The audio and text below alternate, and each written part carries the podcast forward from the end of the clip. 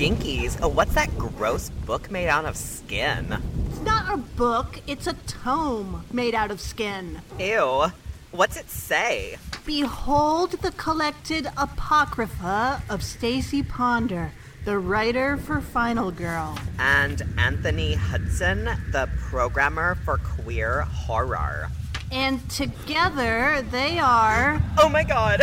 Don't read it out loud! Don't read it out Gaylords of Darkness! Well, we are back, obviously. Well, not obviously. It could be a dying hallucination. Oh. But we are back. Yeah, it's a non horror, horror adjacent week, month Spectacular. spectravaganza. Oh, wow. oh no, that doesn't work. Listen, I do have to say right off the bat, this is probably the best place to talk about the future of the show. I have been getting some emails lately, and I have to say, I think my ship has come in. And so, honestly, I don't know how much longer I'm going to be doing this show. Because honestly, like, we've just been waiting for our ships to come in, and then it's like, we're going to fuck off, right? Oh, yeah, just standing in the harbor doing semaphore, waiting for anyone to answer. Yeah, yeah. So I've been I've been getting these emails. And thank goodness I go through my spam filter once in a while. Yeah, yeah. You never know what could be in there. They just get sent there randomly, right?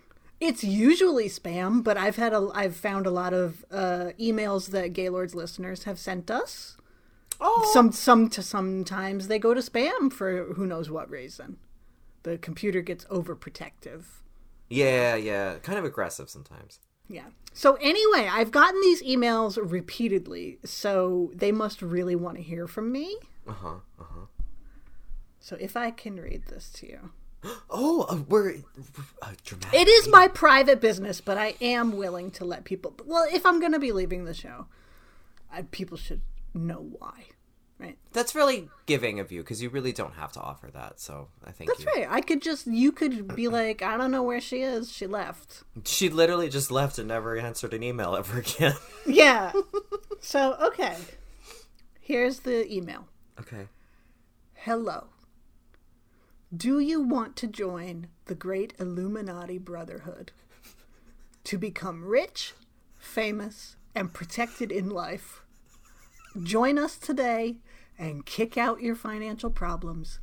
If you wish to become a member of the Illuminati, contact us now. And you say, Stacie, this went to your spam. It's obviously spam. Well, then why do they? The email address, excuse me, is from Supreme High Priest at gmail.com. So I think I'm pretty sure this is authentic. Yeah. And the Illuminati wants me to join. I never thought this day would come, but my, the day has come. So I think I'm going to do it. I think I'm going to join the Illuminati. you know, Stacie, it's it's been a great run, and well, let's not go crazy. it's it's been a moderately It's been a run. it's been a run, and while I am sad to see you go, I want you to chase your dreams. And really, I will be with. Well, first of all, thank you. I appreciate that. Yeah. But if you think about it, I will be. It'll be even better because I'll be pulling all the strings. You know what I mean? It's like you might as well actually be here next to me all the time anyway, because you'll be making all the decisions that affect my well-being. Exactly. You know, Before, people had to settle for one episode of the show a week. Maybe if they read Rue Morgue or something, you know, they might get a tidbit here and there. I'm telling you, though, when I'm in the Illuminati, I will be everywhere at once and also nowhere. you'll maybe be Michelle some-. Maybe someday you'll go to pull a dollar bill out of your wallet, and the eyeball on top of the pyramid will be replaced with a little briefcase woman. She's just waving at the top of the pyramid. yeah, you'll say, "There she is. There's Stacie." oh, that's beautiful. So Beyonce will do a weird pyramid symbol with her fingers, exactly, and I'll think, "There's Stacie. She choreographed that." Stacie. That's right.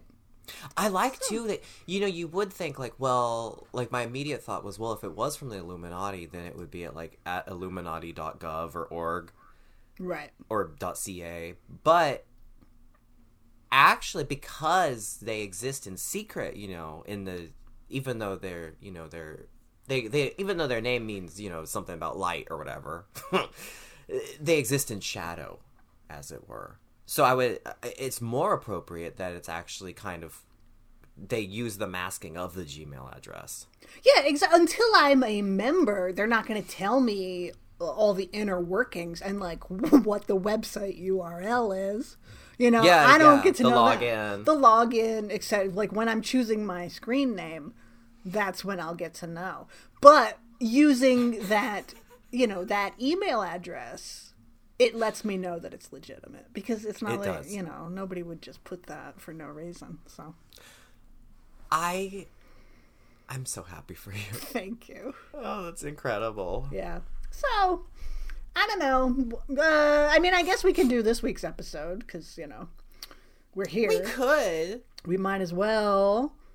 we could But I'm just saying, you never know when the last episode will happen because I could just have to go and I can't tell anybody where I'm going. Because when the Illuminati calls, it's not like it's not like you're gonna think about it. Exactly. You just have to. You get in the chopper and you go off to the Fortress of Solitude or wherever they're at. That's right. Uh, I won't be talking about horror movies on the air once I'm in the super super secret society. So No, I'm not going to talk about a horror movie today. Actually, am I? No. no, because this is, as you said, non-horror horror adjacent week month spectacular travaganza. That's right. So uh, today we're talking about a fucking documentary, which is wild, right? Never, never thought we would talk about a non-horror documentary on this show, but here we are. like even, I I don't even see us doing it on a Geister piece. I mean, well, depending on the documentary, but but baby, oh baby, is today's ever so fitting. Yeah, it is.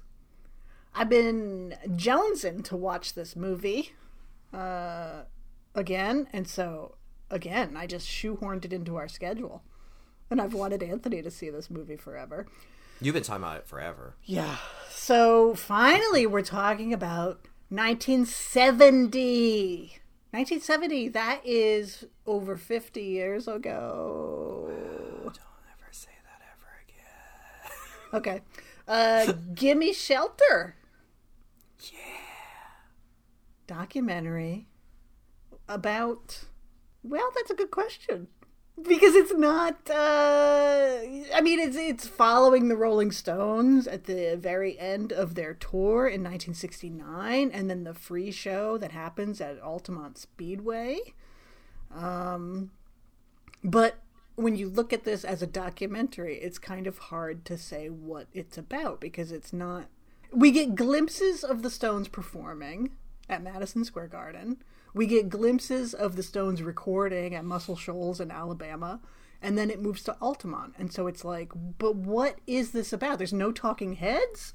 They don't tell you who half of the people, like anybody really in this, except for the Rolling Stones, they don't tell you who anybody in this movie is Mm-hmm.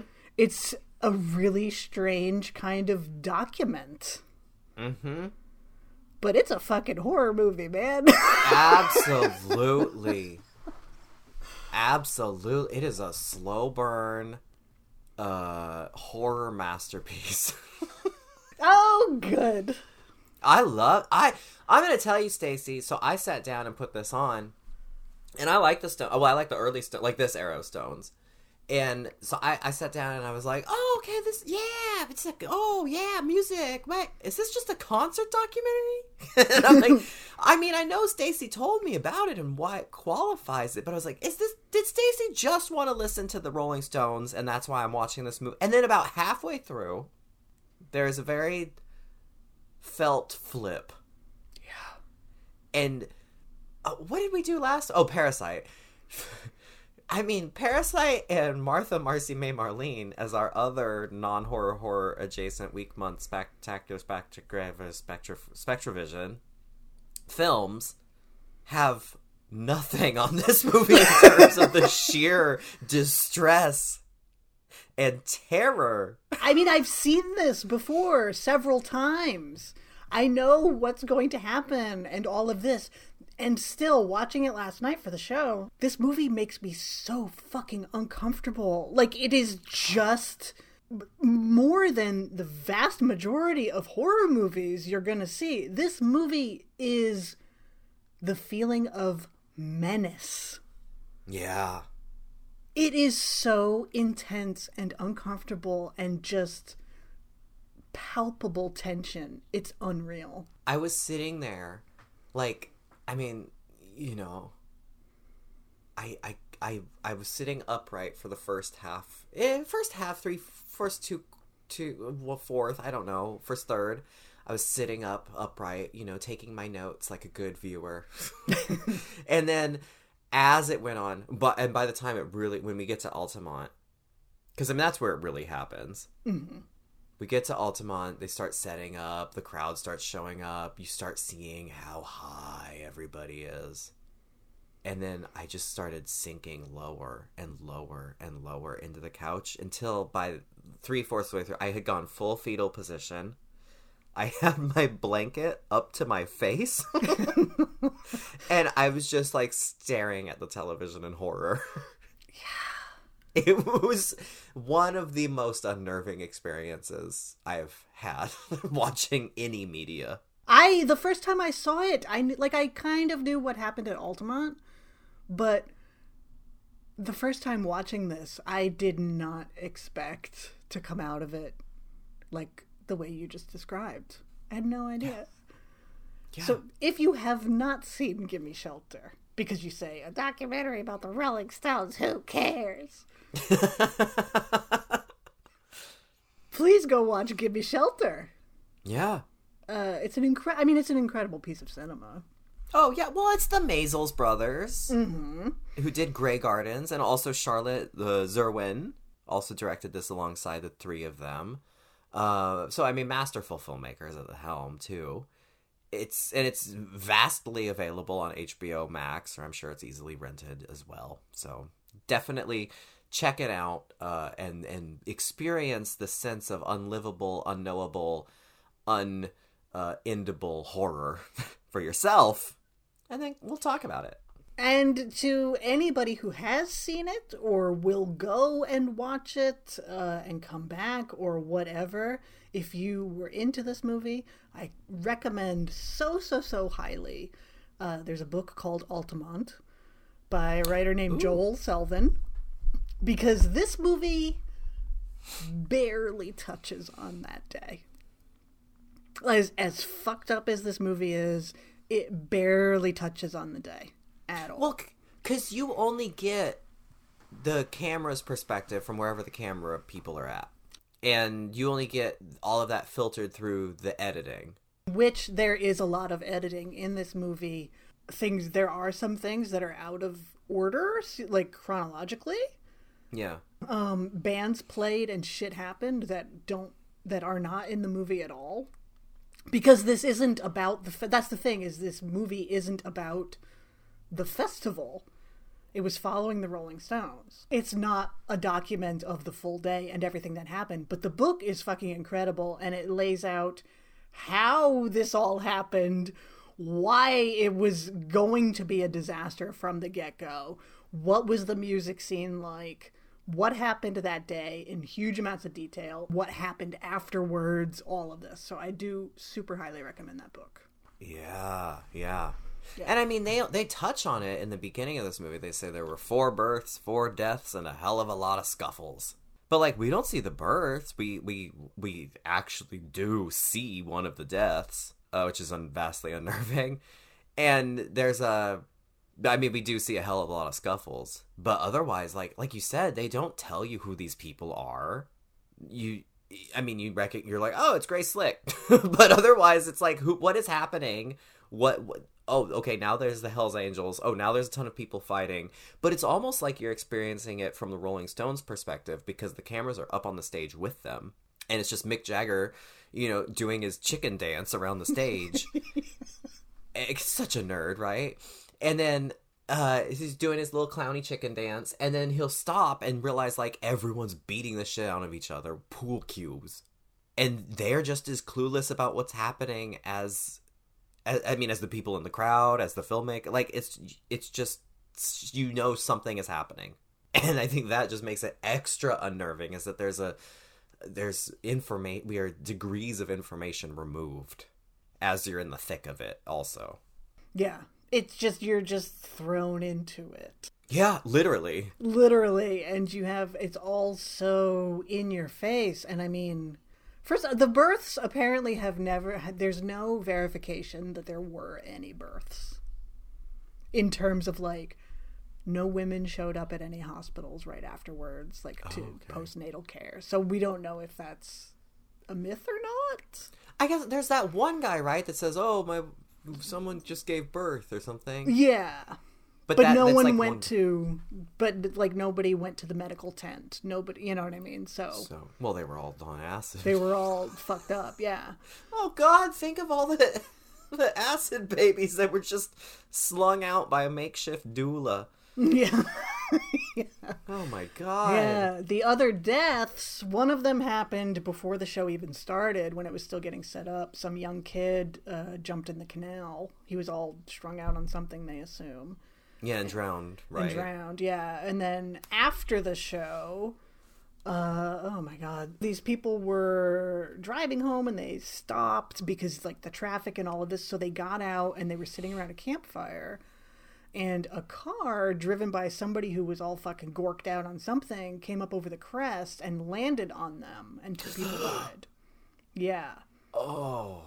It's hard to describe what a mess this day was. And it's just like so symbolic of the time and just like the end of the peace love era.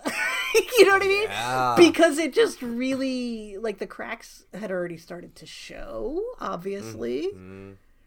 but this is just kind of like yeah that's done. Like i mean woodstock itself like the narrative of woodstock was a myth anyway right Absolutely. And that was four months, four like four and a half months before this happened, right? yeah it's but it's like oh woodstock was so peaceful and it was a beautiful free concert and all and it's like it wasn't meant to be a free concert you know it was like mm-hmm. they sold almost 200,000 tickets and then 200,000 other people showed up and broke down the fences and were like we're coming into the show and they burned down concession stands and you know like there was violence and there was all this kind of stuff but the narrative that escapes and like be- the movie and all of this was like oh woodstock was amazing like just peace and love man Yeah, yeah. The, the mythologization of it that happens, regardless of the naked hippies in the mud. Yeah. yeah. So Altamont was like always the kind of dark twin of it. You know. Well, what I loved is leading up to this, like Stacie provided some dramaturgical background for me, programmatic notes, um, and you know, like you pointed out how it, like that whole kind of notion that I think Joan Didion really kind of first put forward in one of her books, like was that sort of the the Manson family murders at Sharon Tate and Roman Polanski's house were kind of often treated as like the signal of the end of the 60s, right? That that was the death of the 60s happened on that night in August 1968. Wait, 68? 69. wow, happened on that night in 1969. Um uh which actually was just a because this was December 1969. But then what I loved was that you were saying that really, I mean, this was the this was the nail in the coffin.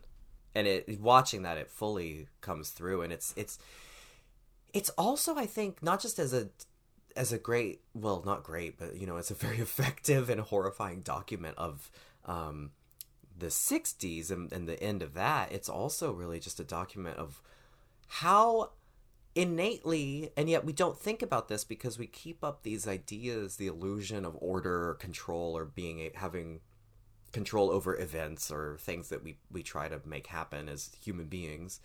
Um but it really kind of demonstrates that potentially anytime you get anybody anywhere any mass grouping of people crazy shit is going to happen. And especially like unsupervised and everyone is on drugs. On bad drugs. On bad drugs. and booze. All those jugs of cheap wine that people were swilling through the whole thing. Oh my god. And I think this movie does a really good job of the the early when you get full songs like the the this movie starts with a full performance of Jumpin' Jack Flash at Yeah. Madison Square Garden. Rolling Stones like top of their game.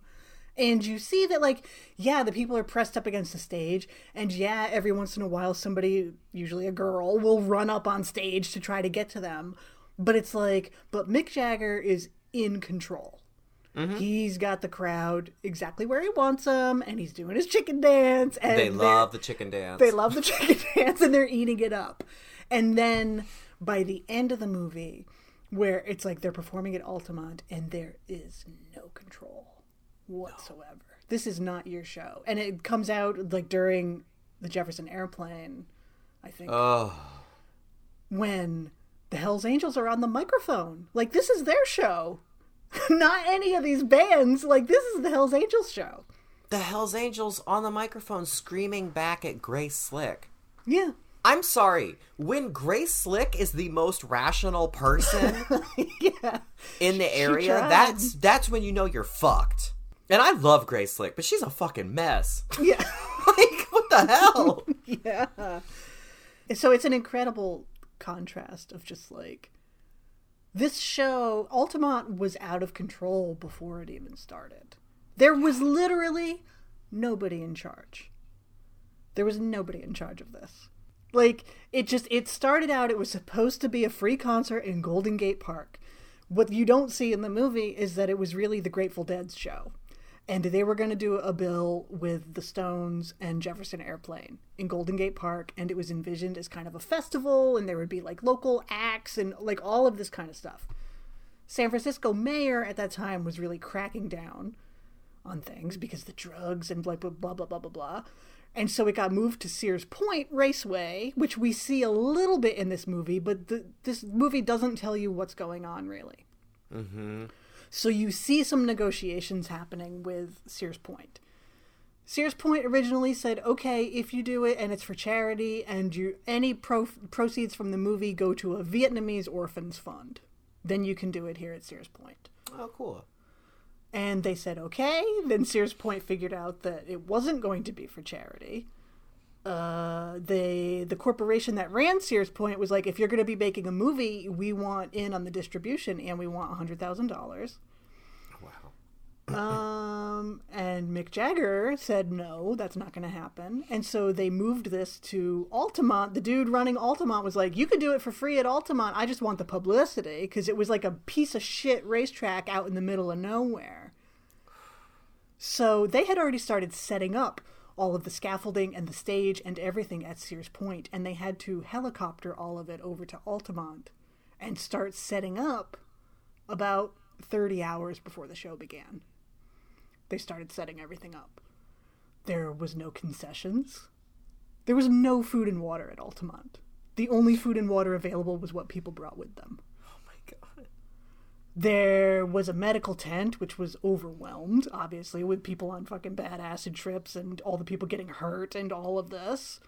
The spectators who showed up the night before, because of course people are going to show up as early as possible for this kind of thing, it was cold. It was December, and so It it, was, was like 30 degrees. it was like 30 degrees and so they were tearing things down from neighboring properties and burning things to make like to have bonfires so they could stay warm so they were burning garbage and they were burning people's fences and all of this kind of stuff like Oh my god. Um, were there bathrooms at Altamont?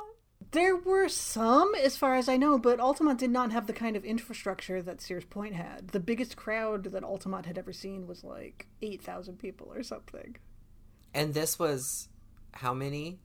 300000 Even like just think like not even watching the movie, just thinking about all of these facts is so stressful.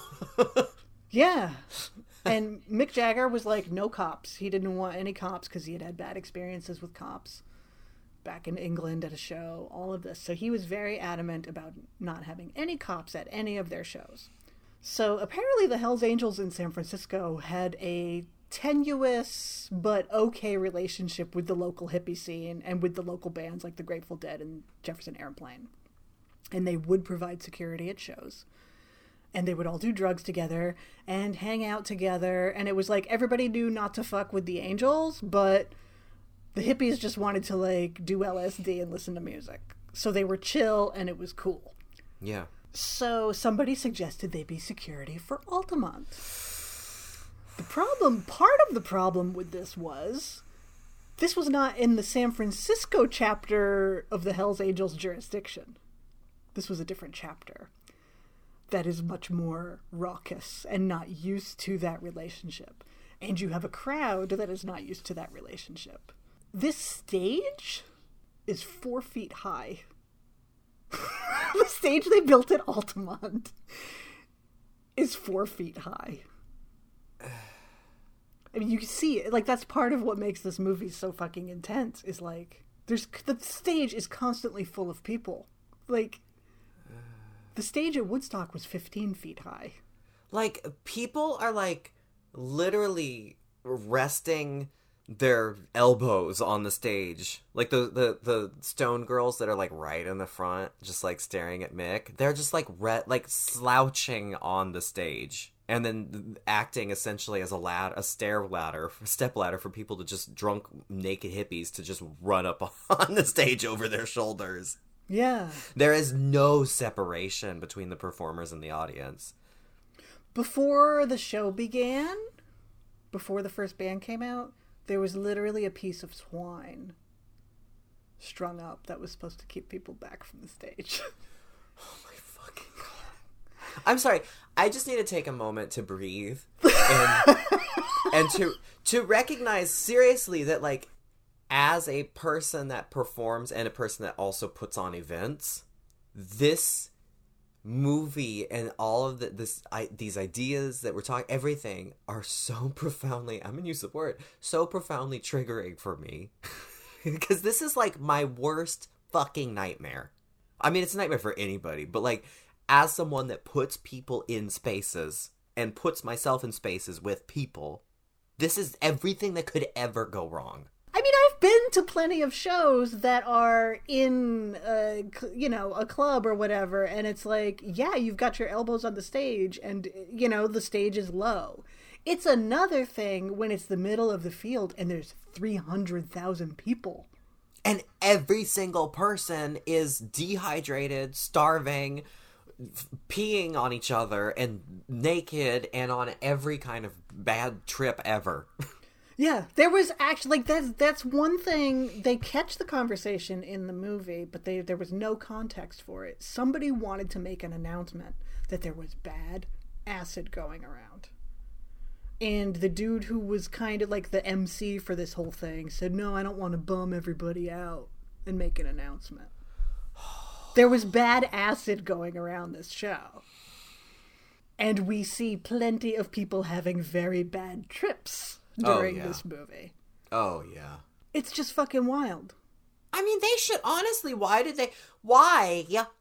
Why do you go into your health class in middle school and they show you like, oh, Johnny and Susie went on the road too late at night while drinking and driving, and then you see them dead, you know, splayed all over the traffic. But Yeah. then, like, why did they? Why did they waste their time showing you that dramatized bullshit? Show, show, give me shelter. Yeah. I'm never doing drugs again. yeah. Right? So, I mean, the Hells Angels are the Hells Angels, but the Hells Angels were also put in this situation where they were supposed to hold off 300,000 people who were dehydrated and hungry and on bad acid. And when their do their job gene was triggered, that means beat the shit out of anybody who's coming towards the stage. Uh huh. They also were paid how, Stacie? $500 worth of beer. Which in for inflation was like over three thousand dollars worth of beer. Yeah, so they were also fucked up. Yeah, they're fucking wasted. And we see them beat up plenty of people. They beat up I mean they meet they beat up Marty Balin from Jefferson Airplane. They beat him up. Um, one group you don't see perform, but who was there was Crosby, Stills, Nash and Young.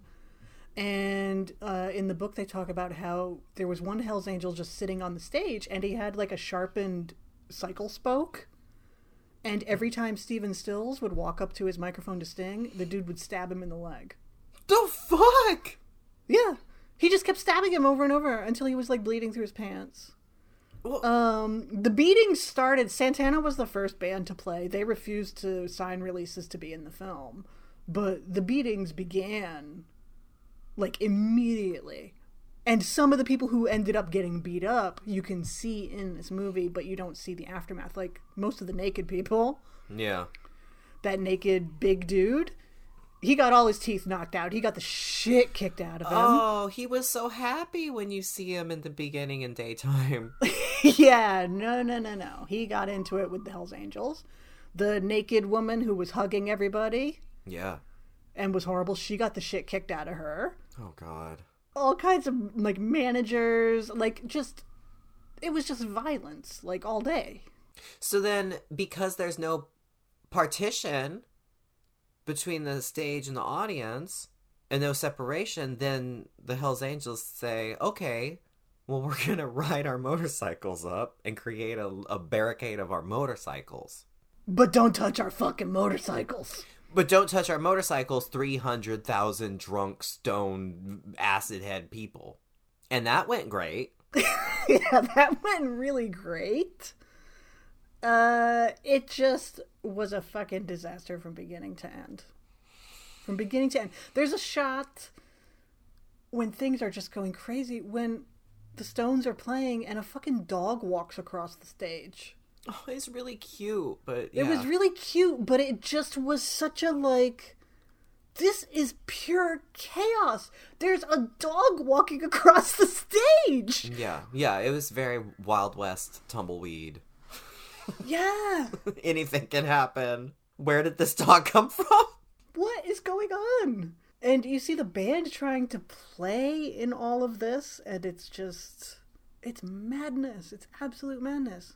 It just gets worse and worse and worse. The daylight goes away and things get worse and worse and worse.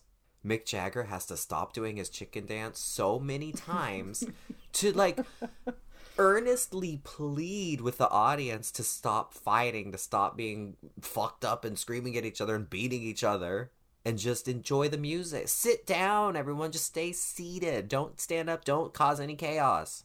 And it's like, can they get through a single song? it feels like.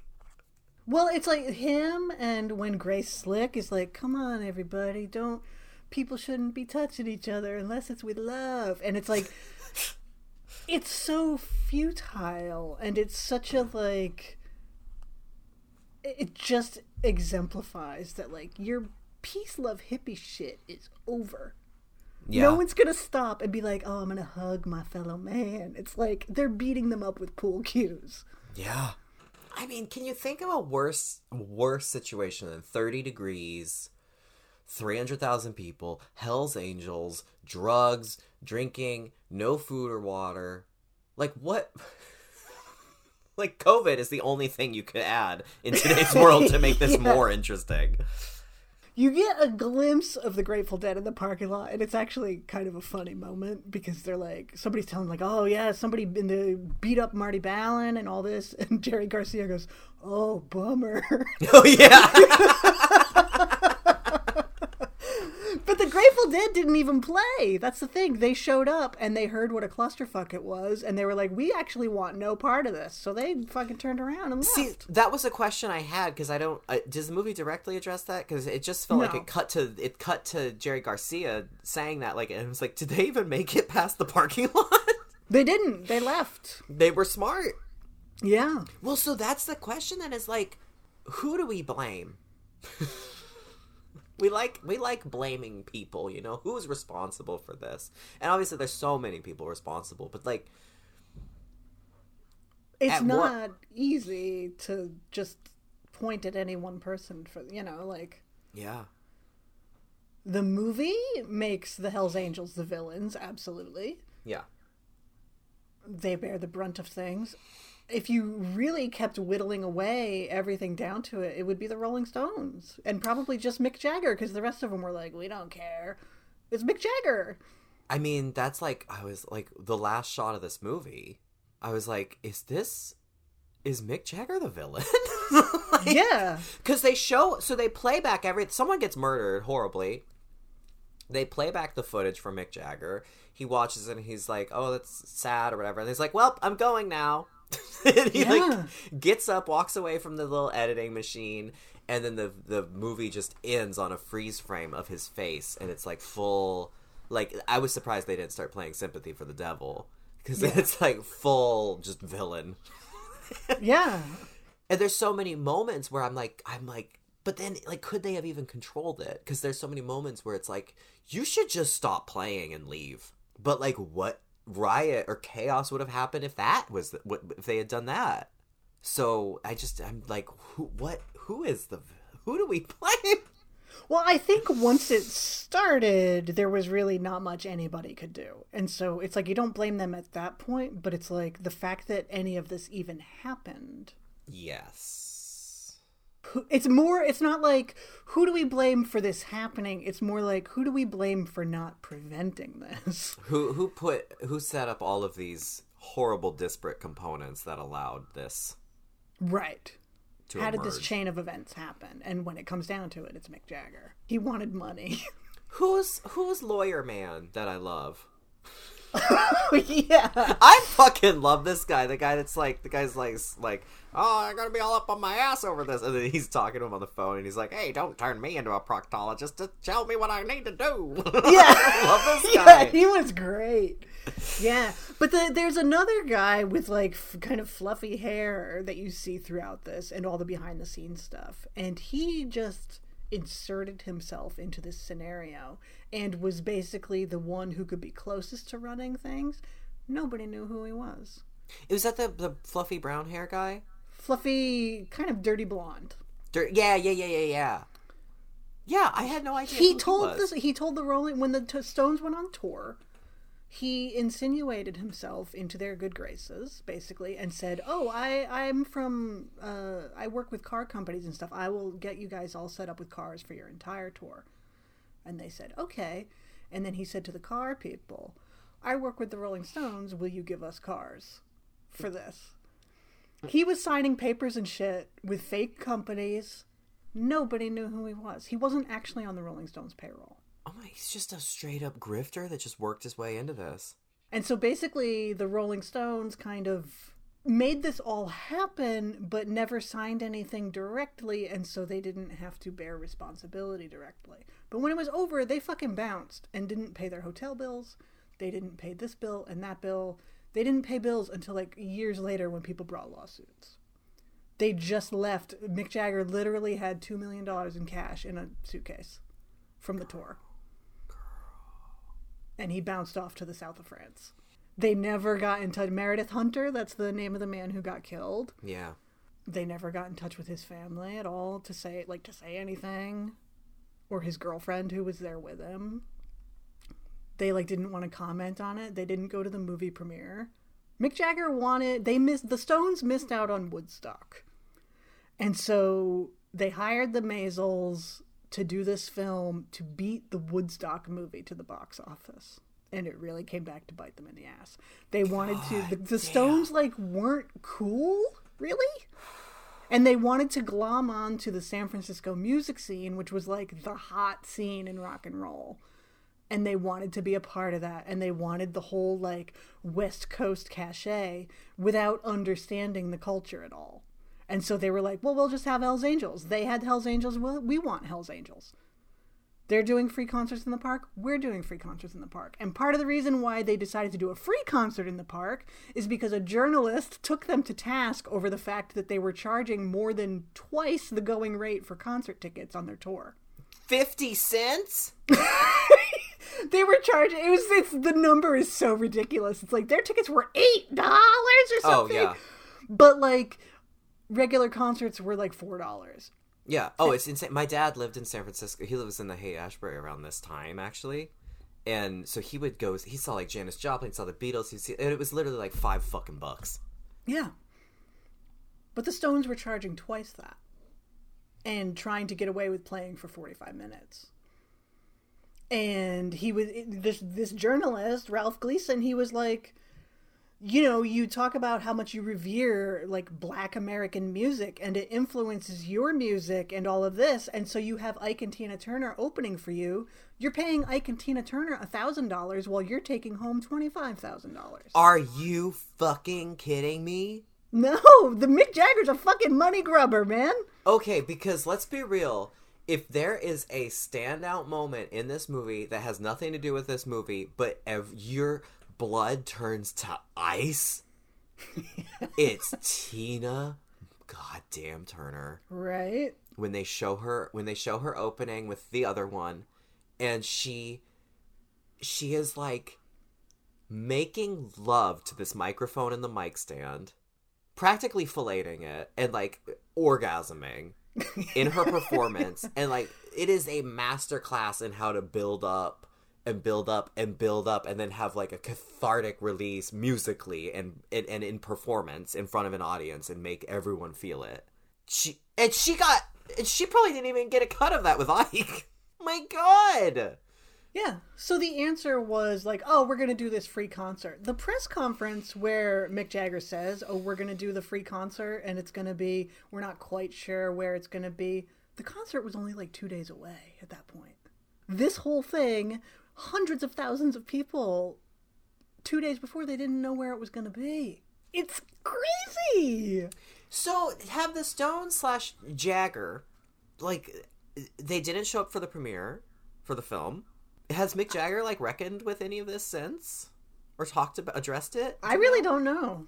Because like I really don't know. that's the thing is like this is a Rolling Stones movie documentary, but I and I love your point that like what is this movie actually about? Because it just goes and it addresses so many different things, but it's also it it it, it definitely indicts Mick Jagger.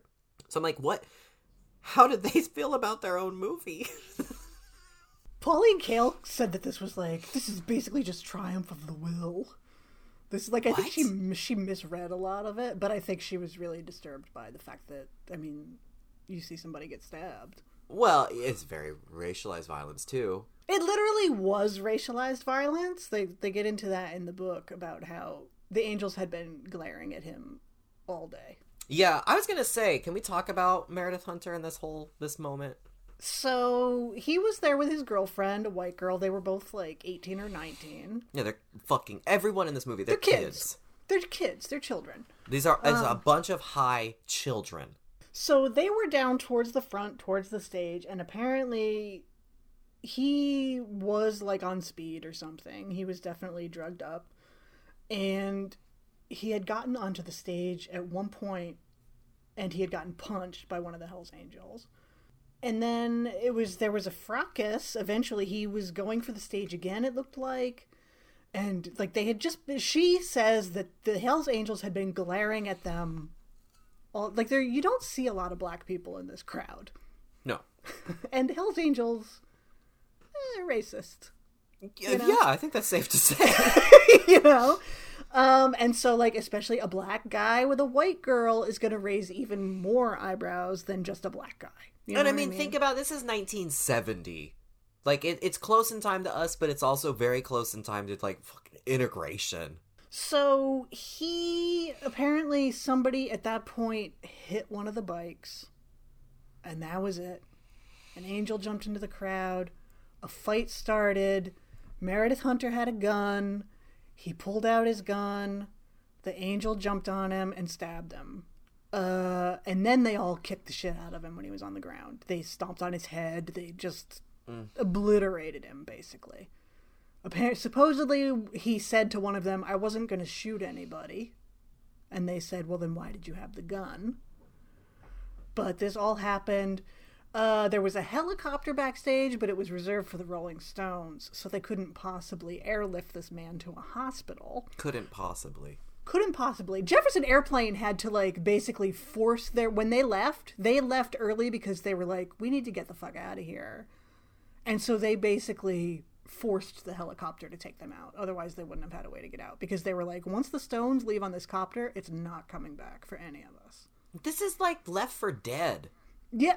Like, yeah. you have to get to the copter in time. Yeah. yeah.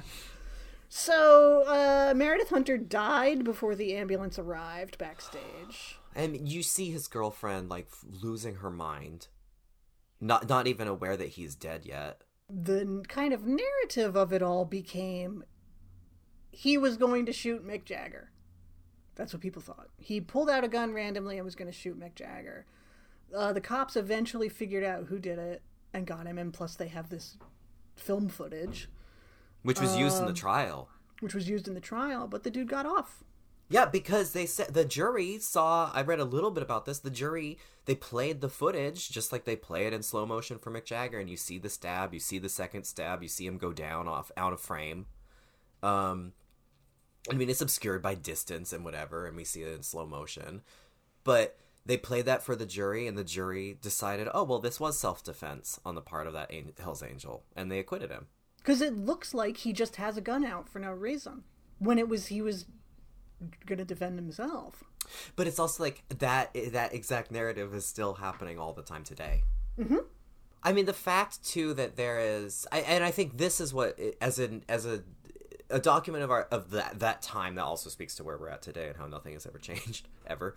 Um, but as a document of the time, it really also captures that vast disconnect between like the the peace, love, freedom, counterculture, the white hippies, and the fact that there is still there's still this an emerging civil rights movement and and horrific violence still being committed and happening to black people and that like intersectionality is not a concept that has exists yet like No. um no. and what I love in this film too, I mean, I don't love it, but I, I think it's really smart on the part of the filmmakers, and it's really important to add to this document.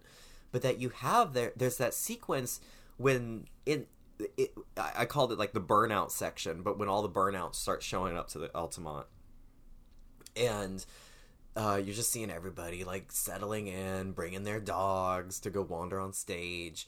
Get it? Like everyone's their drugs are kicking in, and then there's this white woman walking around in the audience, and she's collecting money for the Panther Defense Fund, and she's telling people like, "Oh no, you know they're just they just think, oh well, they're just Negroes, so just kill them."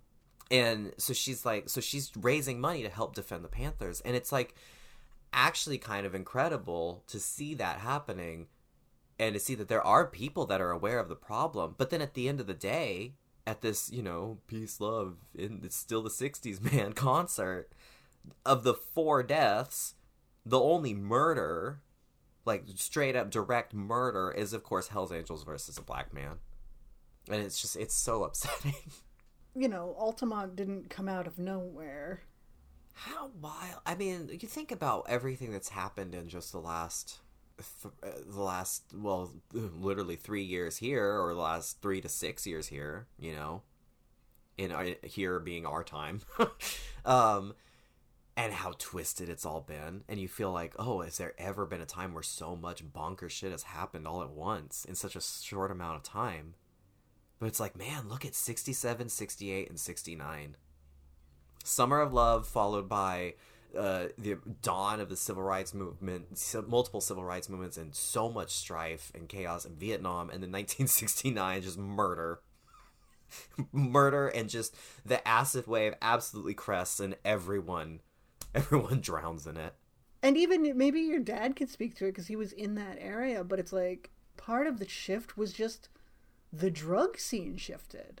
Yeah. And it's like people used to do LSD to like have a you know a higher plane of existence and awareness and get in touch and like listen to music and yeah. But it's like people and then it turned into something people wanted to make money off of. How are you going to make money off of things? You're going to make it for cheaper. You're going to use different ingredients. You're going to do all this. And so it's like it wasn't so much like just pot and LSD that were on the streets. It was meth and Yeah. speed and all of these things that and bad acid. And bad acid that make a different kind of user. Mm-hmm.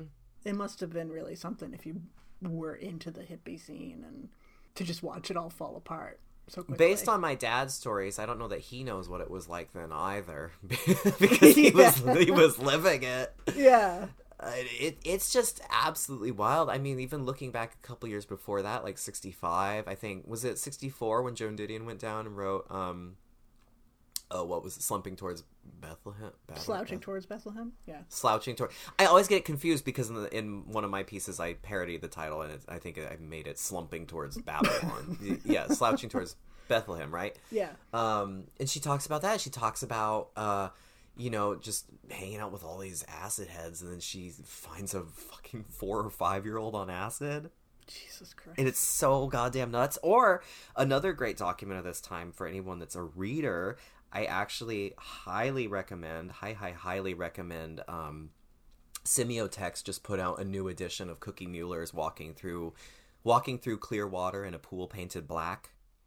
And this, I mean, Cookie Mueller, Dream, Dreamland player, legend, artist, queen, one of, I honestly think one of the most important queer ancestors of recent times ever. Um, just absolute stunning queen, an incredible writer. Uh, this co- this collection has all basically everything she's ever written, and it's it just got released, and it's it's an absolutely incredible text. Um, but it collects one of my very favorite stories of- of hers, which is Hyde Ashbury, San Francisco, 1965, I think. And it, it's just in one day, she's hanging on the hate, height, hate, Haight. Thank you. I've been mispronouncing everything, and viewers, listeners love to remind me. Um, I know things, I just don't know how to say them. So she's been hanging on the hate, and in one day, she does peyote. She ends up, she gets into a van for a ride, and the Manson girl, it's there, the Manson's van. She gets out of the van. She goes. She ends up at like a Satanist's um summoning ritual in like Golden Gate Park, and he like summons a demon. She escapes from him. She goes to like a Grateful Dead show. She like just everything that you could ever imagine happening to a person in the span of their life happens to her in one day while she's on like acid, peyote, and weed. And it's just like that was how wild it was, and then the, that left unsupervised combined with the dawning of all these civil rights movements and the awareness of like the the fact that we really need to change things and that the system must be shifted. And then monetization capitalism the, the bad drugs just everything falling spectac- so spectacularly apart so quickly is just unreal. Uh, it makes it makes me look at some of the current shit that's going on and just think like, well, of course. Mm-hmm. Well, I don't, I don't, I mean, but that's the thing is, it's like somebody posted on Twitter the other day, and I actually love this, but they were like, "Oh, I, I like reality TV because it reminds me that anytime you put more than one person in a room, there's going to be conflict."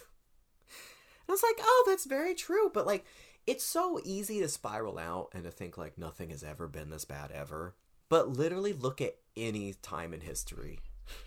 it's just human the thing we are capable of incredible things and we are also just as equally capable and sometimes more likely to to make awful things happen constantly it's it's a little exhausting but we're consistent Uh, well, that's true. Um, it's interesting. The book talks a little bit about like what was the kind of fallout for the groups after this. Yeah Like not legally, but necessarily, but artistically. What did they do? Like the Grateful Dead kind of doubled down on their ethos and philosophy, which was like, we don't care about money. We didn't want money. This has never been about money. We just want to make music. And so they really just kind of got into their own sound and made people for made music for their fans. And obviously have been super successful, you know yeah but they just kind of did their thing never appeared on a bill with the stones again. Um, just kind of wanted nothing to do with them. Wow. Most of the other groups fell apart like the airplane fell apart and you know members came and went and the next well thing- starship don't write off Then starship. I will write off starship thank you. Thank you. God the 80s just violence violence against classic rock bands yes absolutely I mean, bless them for they like they all had hits, like radio hits, and like bless them for being able to remain relevant in all of this. But it's like, ay, ay. yeah Like what was what would Janis Joplin have been doing in the eighties? Don't even don't even suggest. Oh boy. But it's interesting like the Stones I don't I honestly don't know if they've ever addressed it. They probably haven't. Except in a like a really kind of passing like, yeah, that was a really bad time, huh? But they were really never the same after this musically. They were never as pure or innocent or whatever you want to call it. It's like it's one thing to sing about I'm the devil and sing about street fighting man and all of this and then to have the shit that happened to them happen right in front of their faces and it's like Mick Jagger, you're like a boarding school upper middle class British boy. Yeah, yeah. He's a little, he's a fancy lad. He's a little fancy foppish lad with your scarves and your chicken dance. Tight pants. Yeah, and it's like they kind of played at this thing and dabbled in it and made some fucking great music.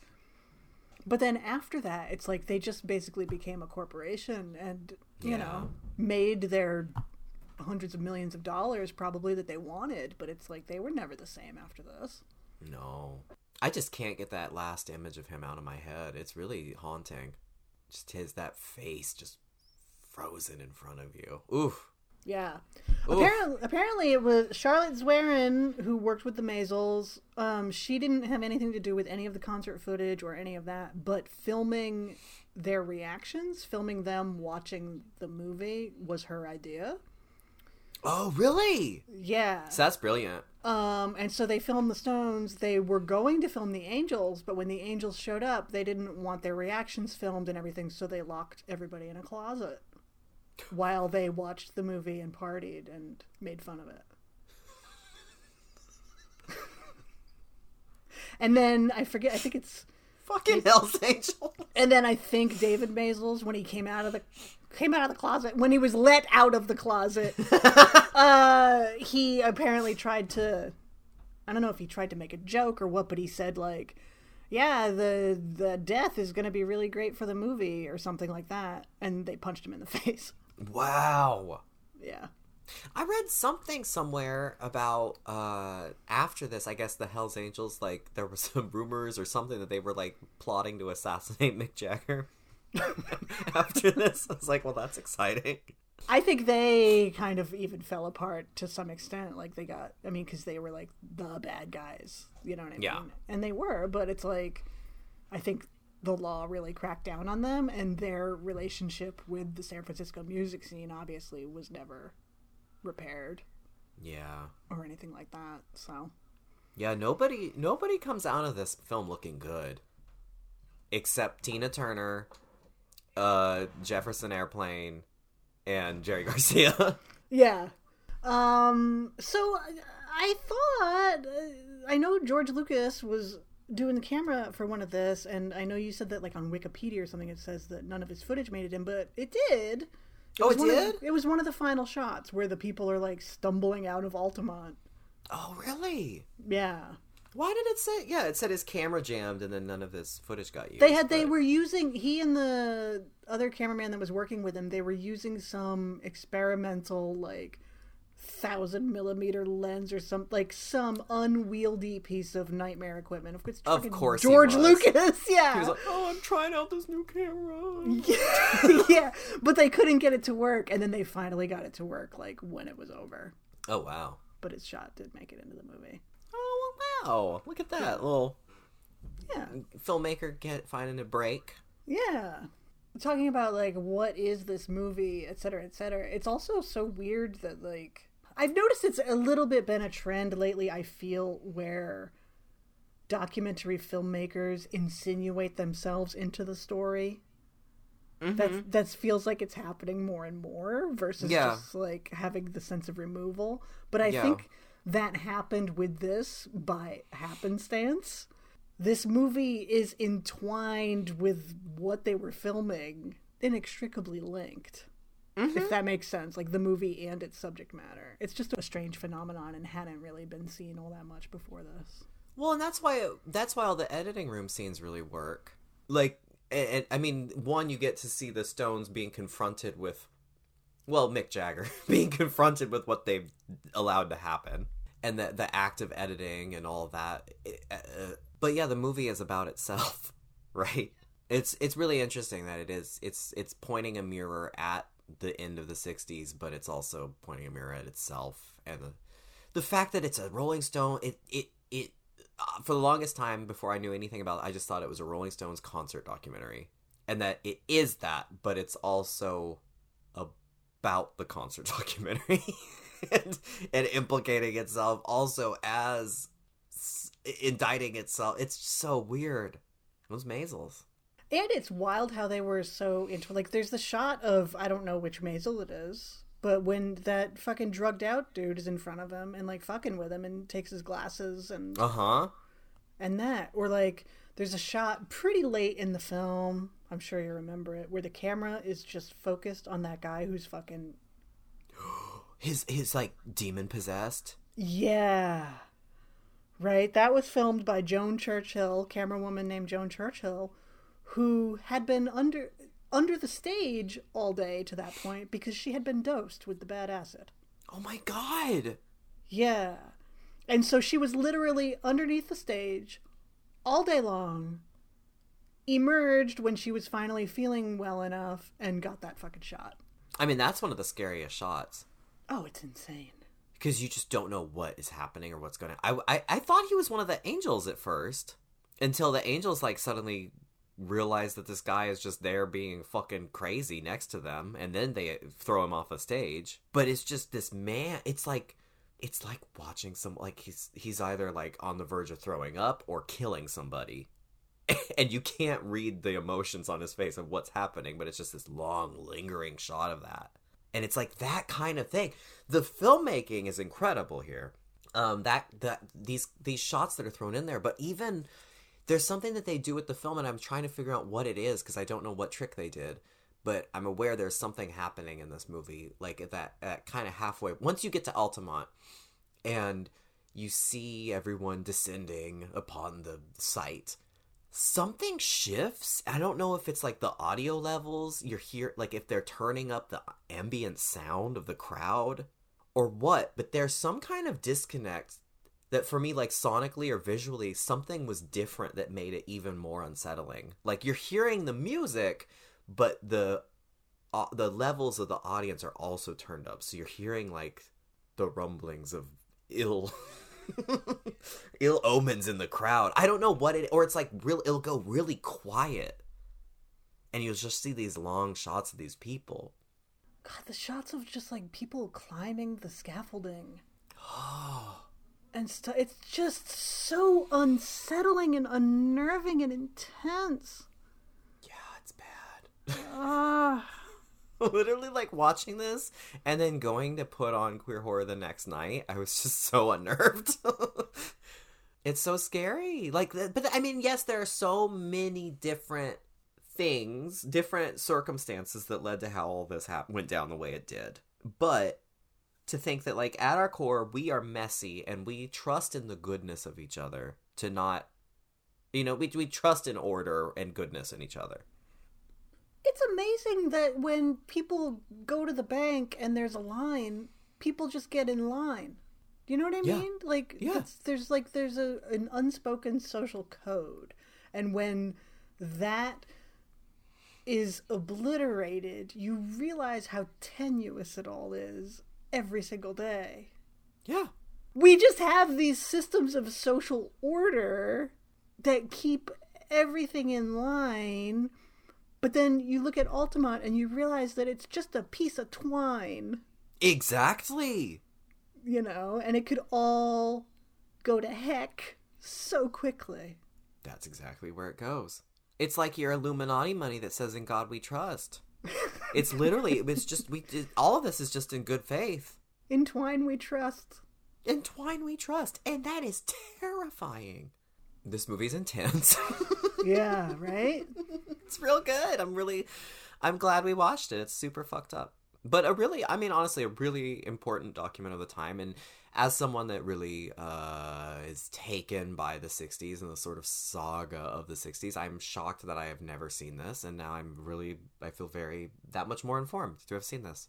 Well, that was part. I was like, I didn't know if you like the Rolling Stones at all. So it, I don't know why I had to keep like, let's do "Give Me Shelter," and you're like, okay, and I'm like, well, I think you're gonna, as someone who you're really interested in this, I think you'll like it, and I think you'll like this, and, and you're like, yeah, okay.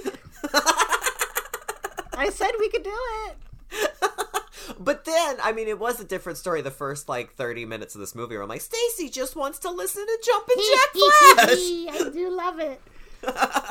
right. Well, when it's billed as a concert documentary or whatever about the Rolling Stones, I'm like, I felt I had to make my case for including this No, any- I'm glad you anywhere near this show. So, yeah. But if you honestly, if you hadn't set up that shit goes bad, I mean, I might, I might be in a hyperbaric chamber right now, just trying to recover because at least I knew that something was going to go bad, and then the the slow act of going completely fetal and covering myself in a blanket, wide eyed, unable to look away from the television, might have been too much. It's a doozy. It's a lot. You see someone get killed in this movie, and or what led to that, and it's um, it's really a lot. But it, I think it's it's worth watching. It's worth enduring. Yes. I agree. And let's you get that Tina Turner performance. Wow, give me shelter. What a good pick. Thanks for choosing it. Yay. I love non horror, horror adjacent week, month, week. It's so upsetting, not just because the title is so unruly, but also because these movies truly are so much more horrific than anything we've watched in so long. It's true. Because like that's the thing is horror is a place of comfort for me. I like watching horror movies. I like the act of getting on. I went and I saw Maniac the other night on 35 millimeter, and I loved it. And there's so many sequences where I was like, ooh, ooh, ooh, you know, like I, I get so freaked out, and I'm like, no, nurse, run! Uh, Oh no, she's a nurse. That means she's gonna die. First off, second off, like, stay quiet, nurse. And I get so so freaked out, but like. I still know I'm watching a horror movie and there's still tropes and things that I can just fall into and like you know, it's like you derive a weird kind of just comfort from it. It's a there's a familiarity of horror that's comforting, I think, as a horror viewer. Yeah, I think that ties into what I mentioned last week, which is like you have expectations. And so Yes. it's like you know that eventually she's either going to get killed or she's going to get away. Yes. Gimme shelter, 300,000 people, you, what's going to happen? You have no idea, but you feel so in like tense over it. And it's real life. It's so upsetting. so between this, I, I mean, Parasite I already see, but between this and Martha, Marcy, May, Marlene, like I am, I'm a candidate for a pacemaker now, thanks to these film selections. Um, wow, uh, Stacie. With all of this said, are you ready to uh, step away from the twine, step over the twine, and then approach the platform and place your head on the chopping block? I go through the twine, my friend. No clothes. through the twine, hugging everybody I see. But also crying at the same time. Also crying. Man, that shot of that girl just crying. Man, you guys got to see Give Me Shelter. What was that? So captures it because she's crying. That's actually. I'm glad you brought that. That's a really important shot Yeah.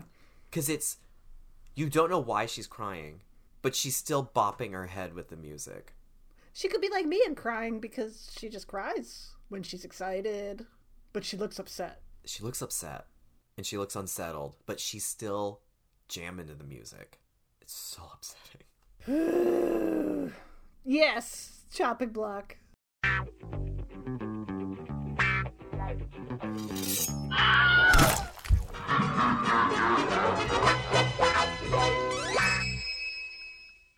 Um, the block. The chopping block, as it were. It's our question and answer game show here on Gaylords of Darkness. We present each other with three categories of horror movie trivia. And we choose our one category to answer questions from, and then we are given five different questions. We have 10 seconds to answer each single question, unless one time one of us calls out, I want the wig. Then, um, when you do that, uh, um, mm, No, we don't want a Hell's Angel any wig of any kind. No Hell's Angel's hair. Um. Uh, uh, uh, you know what? You know what? Let's go with a classic. Keep it old school. Jamie Lee Curtis's wig from the 1981 film Halloween 2 magically descends upon your head, confuses our non-binary executioner, the heads they, and earns you an additional 10 seconds just to answer that one question. Um, uh, uh, unless you're Stacie, who has Karen Huger's unreliable wig, which gives Hmm. you a X amount of time. But I also have Moonbule's bangs now, people. That's right. So, So, this is really ten exciting. extra seconds. So we have we have arcane relics to help us along the way. Um, if you get anything wrong, that's it. You're done. But if you get all of your questions right, congratulations. You you look great. Yay! You look great, and everyone knows it. Yeah. Uh, I believe I answered second last time. So that means you're answering first That this means time. I answer first this time. Yeah. Well, that means I am presenting you with three old categories, Stacie. Yay! I knew it. Yeah, let's be real. You know what? One day you're gonna get new categories, but that day is not today. Oh, I'm not upset about it. Okay, It's- We're good. still having a fire sale, so We're having a fire sale. yeah. Oh God, the flames! So your first returning category is also known as. These are horror films that were released with alternate titles at times. So I give you the alternate title, the year, and a keyword for the movie. So if I said Communion 1976 and Yellow Raincoat, you would say. Alice, sweet Alice. And you have to answer it like that throughout the entire Oh, game, okay, okay. or you lose. okay, that's fair. That's also known as your next returning category is which which is which once more. Uh, this you just name the witch or the movie about the witches. It's about witches. We love witches. And your third returning category is Name That Troon. It's not my best title. These are horror movies based on true events. So I touch on the true story, and you tell me the movie. Ah, That makes sense? Yeah. Your categories are also known as Which Which is Which once more, or Name That Troon. I can't. Those last two titles, I can't. I don't want to hear. I don't want to hear that. Yeah, I don't like that. And uh, that last one, I can't bring myself to say it. So I guess I'm gonna go for the first one, the also known as. also known as okay so i just like i said i give you the title the year and well the alternate title the year and the keyword Yeah. um usually it's just like one word or a couple words that hint at what happens in the film Okay. okay also known as number one here we go full circle 1977 apple. The haunting of Julia. ding ding ding ding. And thank you for honoring the judge's request. I'm really happy to hear this. Well, I was told I have to. now this number two is really hard. Um as number twos often are. Uh number two the slumber party murders 1982 space babe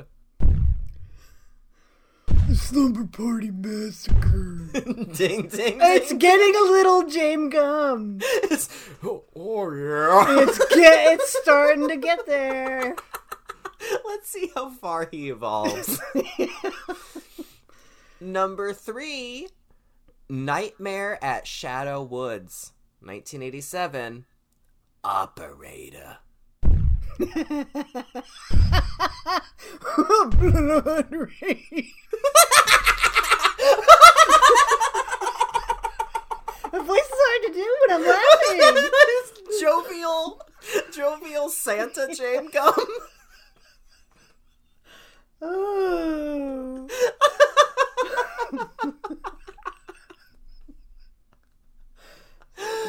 okay, I wouldn't have gotten that one without the keyword, I don't think. It's hard. It's hard. I could have also given you the alternate alternate title, which was slasher. Whoa, very descriptive. I know. Can you imagine that? but you need you need the operator. Yeah. It's an emergency. A real, real, real emergency. what a fucking queen. Uh, Okay, number four. Look at you. Oh. You're coming a long way, baby. Uh, number four, UFO abduction, 1989, birthday with grandma. Oh. Oh, the McPherson Tape.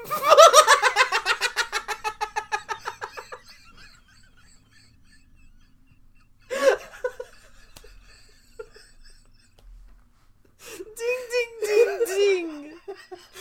it is that. It is that title of that film. I'm never gonna think of it the same way ever again. Nope. Oh, okay. All right, James, prepare for number five. This one, this one could be tricky, but we'll see. Number five for all the big money, The Lamp, 1988, Evil Gin. Yeah, yeah. Yes. Uh. Oh, no, the outing.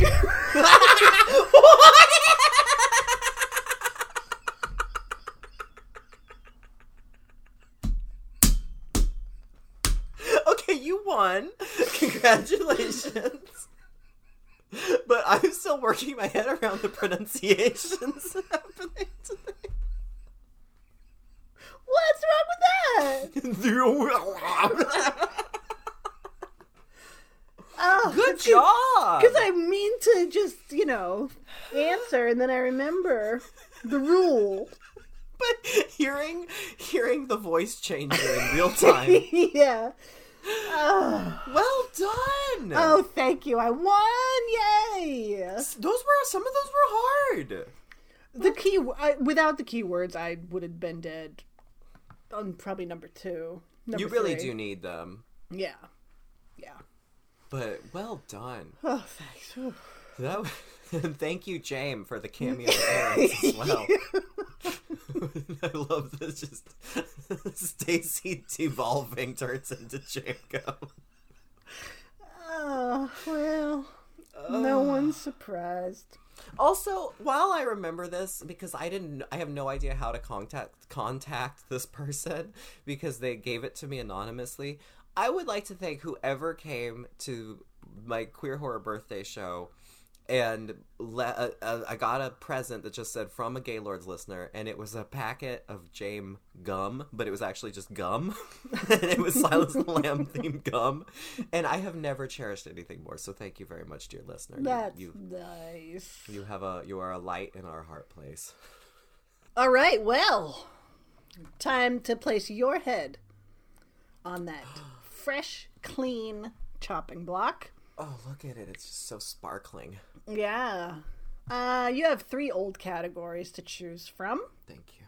obviously. Category one is screaming blanket hams. this is all about uh, horror movie babies, or that kind of center around babies, Oh, or have a baby in them, or something. Okay. that's different. That's very different. or centering out babies, or technically have a baby. You'll figure it out. Okay. Uh, category two is the jerk store. In this one, I give you a line of dialogue from a famous horror movie jerk. Mm. You tell me the name of the jerk. Mm. Pretty famous jerks. And category three Fancy a massacre, governor? In this category, you have 10 seconds. I mean, no, you have 50 seconds. 60 if you ask for the wig. 70 if you ask for those bangs. To Oh. give me oh! five movies that have the word massacre in the title, no remakes, no reboots, no sequels. So, Screaming Blanket Hams, The Jerk Store, Fancy a Massacre, Governor?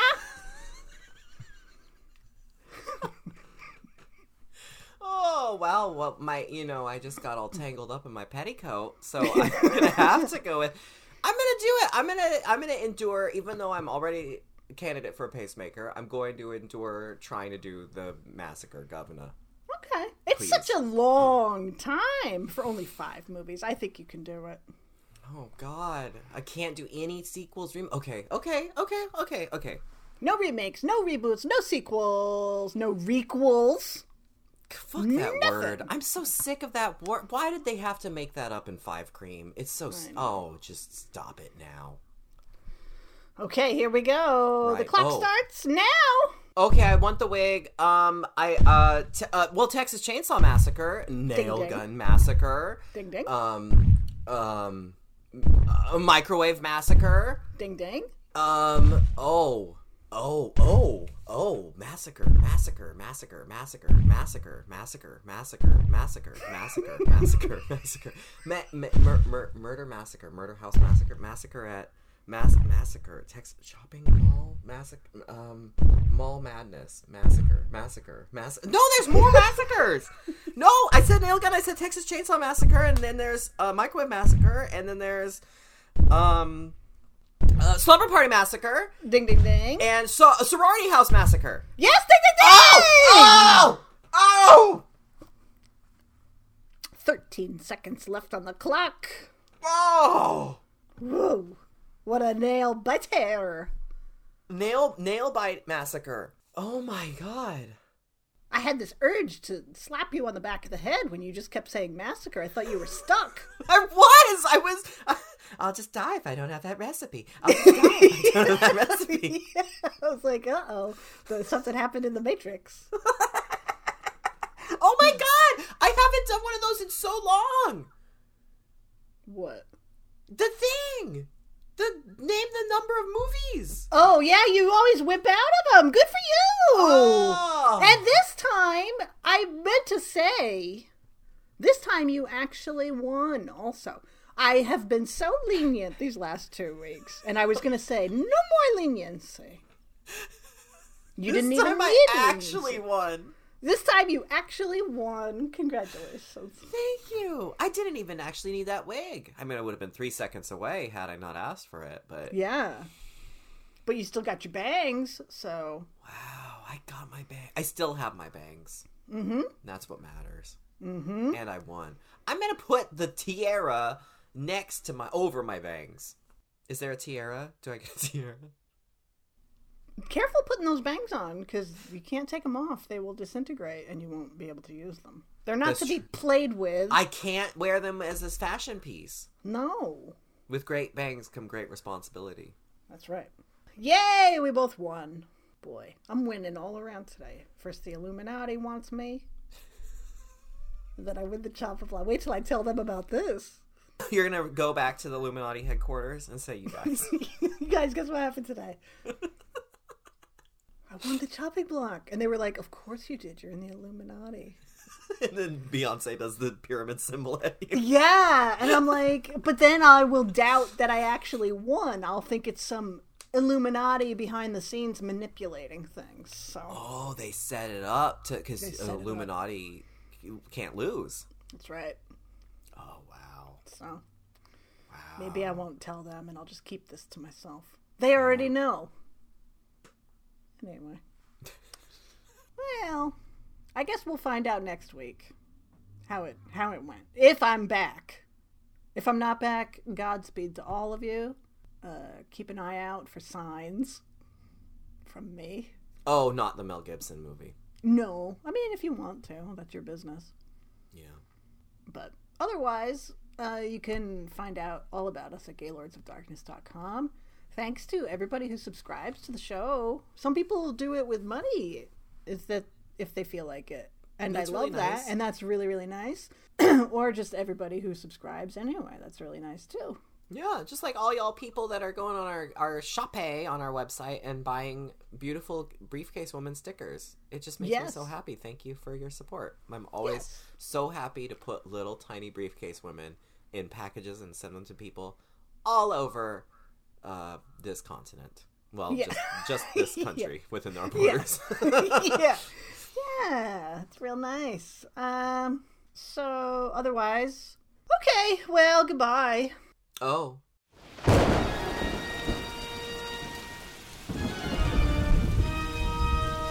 Wow, for a haunted tome made out of skin, it's so loosely structured, yet informative. I know, right? Ugh, is it over?